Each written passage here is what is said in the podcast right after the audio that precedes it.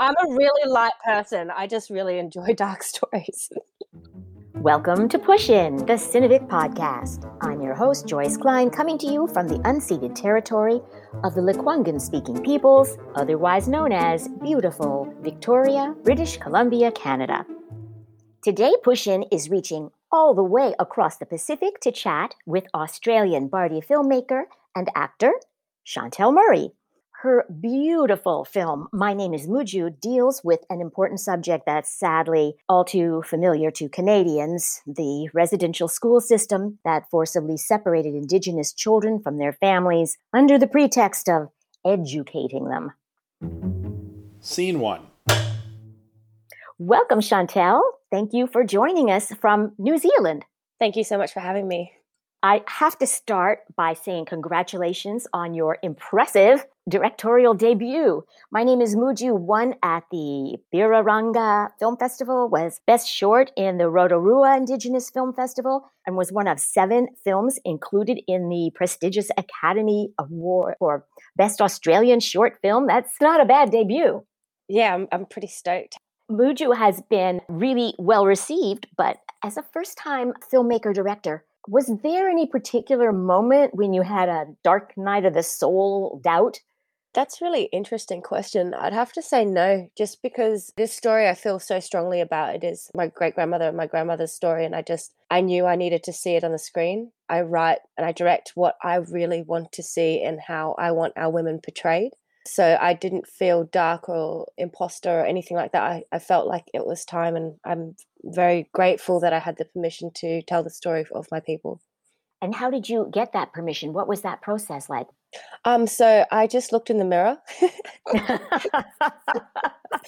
um, because my dumb question. No, not at all. Like you know, my ancestors walk with me, and it's if I feel like it's right, then I know it is. Of course, I asked my mum, but my mum said the same thing. Look in the mirror. If you know it's right, it's right. If you're doing good for your people, then you're not doing wrong. So that's what I feel. I'm giving a platform and a voice to the next generation, which is what we're meant to do as Indigenous people. Not all. I'm just saying what my particular mob we like to do. And I'm a really light person. I just really enjoy dark stories. Criticisms are often leveled at filmmakers in that their portrayals of sexual assault, especially against minority women, often have a titillating edge. What really impressed me in your film was how sensitively and creatively you showed Muju's sexual assault it's cathartic for me to portray the truth of the strength and resilience of the women, of what they went through, rather than the victimizing of them, because they're not victims. They were a part of a piece of trauma that victimized them, but they're not victims. All the women around me are like super strong, resilient, can get back up, are workhorses, are educated, are artistic, creative. And like, I was so sick of just seeing a victim on the screen. And I really wanted to show what I knew because I felt that in your film, the emphasis was on the victim. The rapist was barely present. Yeah, it's not about the satisfaction. It's like you're a horrible person, but it's not going to stop this woman for what she truly wants is it and that's her human connection and that's her whānau, her family. She wants to be with her daughter.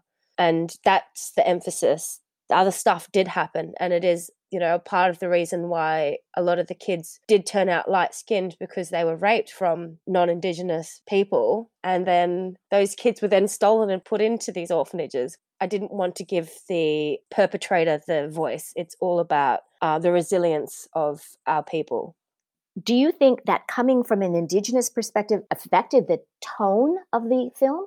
When you come from any cultural perspective, when you grow up with culture you know culture is not something that you can just go to eat italian one night and then you're italian. It's something we live and breathe with every single day since the day we're born.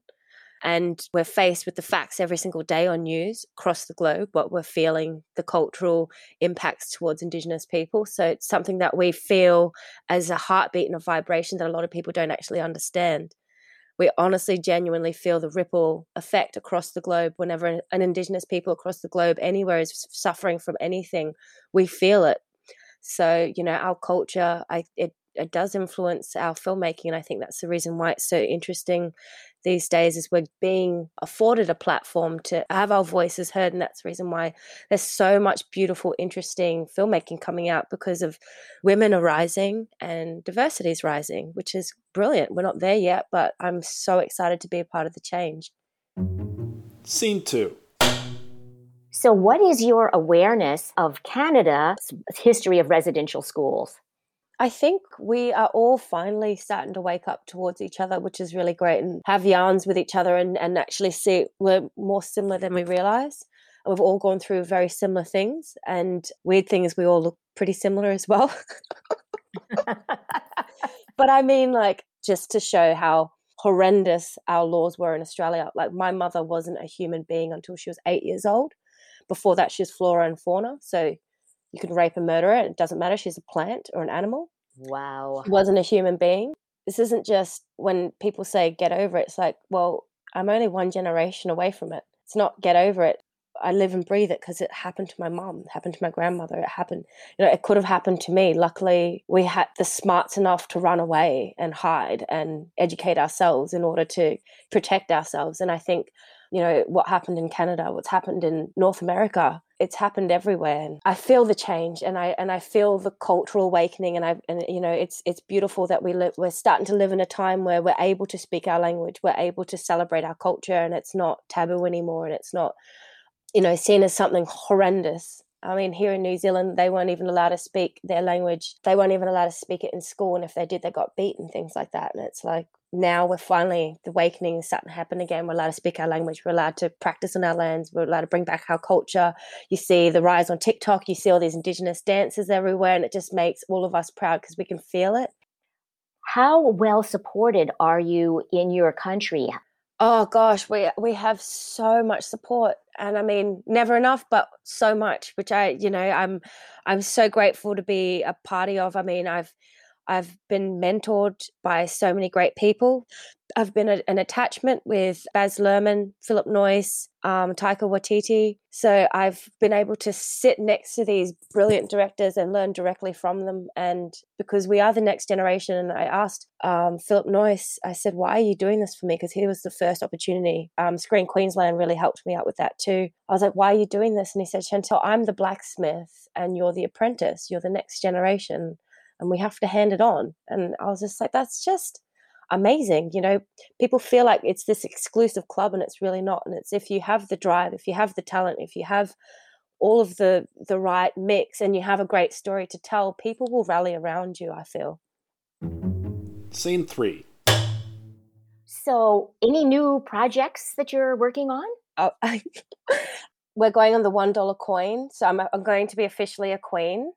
Um, yeah, I've got a short animation called Jali coming out, um, and it's about a little girl who dreams of flying one day, and she ends up flying to space. And I think we're going up with one of Elon Musk's rockets to launch Jali from space from the space station with a female astronaut.